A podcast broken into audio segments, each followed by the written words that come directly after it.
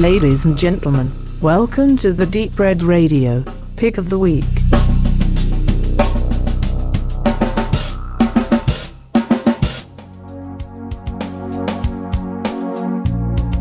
Wenn man von Philadelphia als Filmstadt spricht, kommen einem unweigerlich das gleichnamige AIDS-Drama mit Tom Hanks und Denzel Washington unter der Regie von Jonathan Demme und die Rocky-Saga in den Sinn, wobei vor allem letztere kaum wegzudenken ist aus der Infrastruktur der Stadt, der Brotherly Love.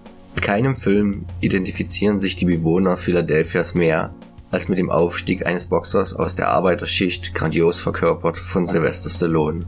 Kaum eine Sehenswürdigkeit ist besser besucht als die Statue vor dem Philadelphia Museum of Arts. Keine Treppe wird von irgendeinem Erdenbürger freiwilliger und enthusiastischer erklommen als die ikonischen Stufen zum genannten Hort geballter Kunst.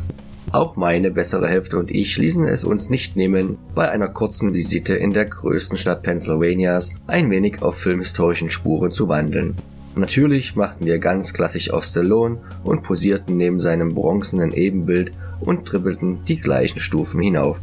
Von den Besuchen anderer Schauplätze wurden wir leider abgehalten, da just an dem von uns auserkorenen Wochenende die Angestellten im öffentlichen Dienst das in Amerika kaum noch gekannte Recht auf Streik wahrnahmen.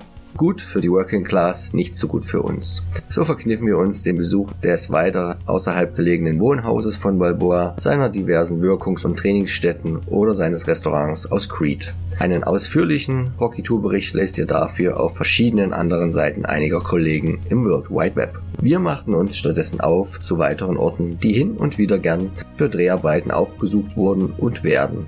Was in der riesigen Effektorgie durchaus droht unterzugehen, ist, dass beispielsweise Michael Bays Transformers Revenge of the Fallen nicht zu unerheblichen Teilen in Philadelphia verortet ist oder dort gefilmt wurde.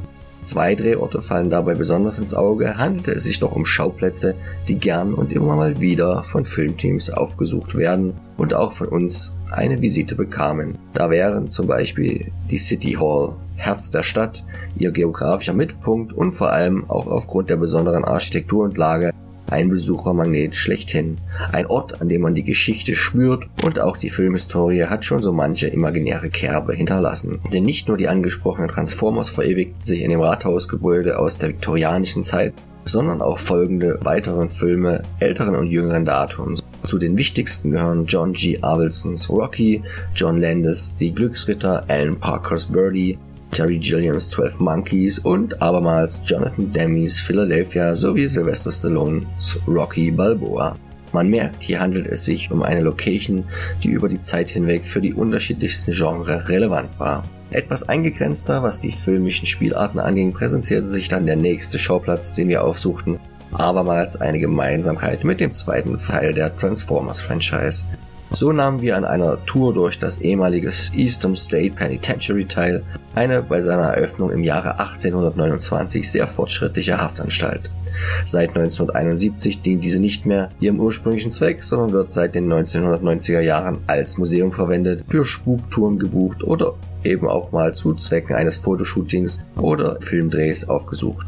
Ersteres erlebten wir beiläufig live in Form einer japanischen Fetisch-Fotosession Letzteres fand noch bei folgenden Filmen statt. 12 Monkeys mal wieder als bekanntester Joseph Rubens Drama für das Leben eines Freundes mit Anne Hatch, Vince Vaughn und Joaquin Phoenix sowie die kleineren Genrestreifen Outside the Wall von Crane Wilbur von 1950 und Vampires von John Bacchus von 2004 und einigen Spukhaus-Dokumentationen wie Paranormal Challenge, Ghost Adventure, Most Haunted oder Mysterien im Museum. Der prominenteste ehemalige Insasse, kein geringerer als Al Capone, wäre sicher stolz gewesen auf seinen zeitweiligen Wohnsitz. Stolz wie Bolle sind die Bewohner Philadelphias sicher auch auf den nächsten und letzten filmischen Schauplatz, der hier aufgeführt werden muss und für uns fast die logische und wortwörtlich zu nehmende Ausgangsstation auf den Erkundungstouren in der Stadt der brüderlichen Liebe gewesen ist die 13th Street Station oder besser gesagt der architektonisch ausschweifende Hauptbahnhof. Dort entstanden in Teilen neben dem recht neuen Serienkapierer Allegiance, Alfred Hitchcocks Marnie, Brian De Palmas Blowout, Peter Wires Der einzige Zeuge und die beiden M. Night Shyamalan Werke jüngeren Datums The Happening und The Visit. Der Regisseur mit den indischen Wurzeln und dem Hang zu ausgeknobelten mythischen Stoffen scheint für die Stadt seines Heranwachsens eine große Schwäche zu haben, drehte er doch nicht nur seine beiden großen Referenzwerke The Sixth Sense und Unbreakable, sondern auch Wide Awake, The Village, Das Mädchen aus dem Wasser und selbst die Legende von Aang und After Earth. Teilweise an verschiedenen Orten in der Stadt und im Staat Pennsylvania, wo dann natürlich auch sein Science entstand, der Film, für den aufgrund der benötigten Location als einzige Philadelphia nicht in irgendeiner Form untergebracht werden konnte.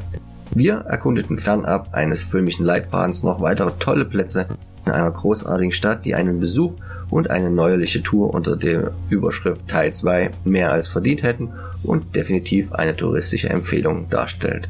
Nicht nur für Boxer und Filmfans.